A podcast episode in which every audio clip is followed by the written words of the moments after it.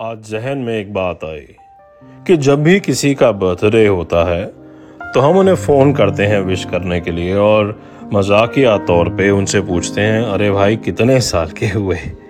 अब उस लम्हे में हम चाहें ना चाहें, उस इंसान के दिमाग में सौ सवाल खड़े होते हैं। अगर वो थोड़ा उम्र वाला इंसान है, चालीस पचास के ऊपर का तो उसके दिमाग में ये सवाल होता है कि अरे यार, इतनी उम्र हो गई, अभी तक कुछ किया नहीं अपने लिए।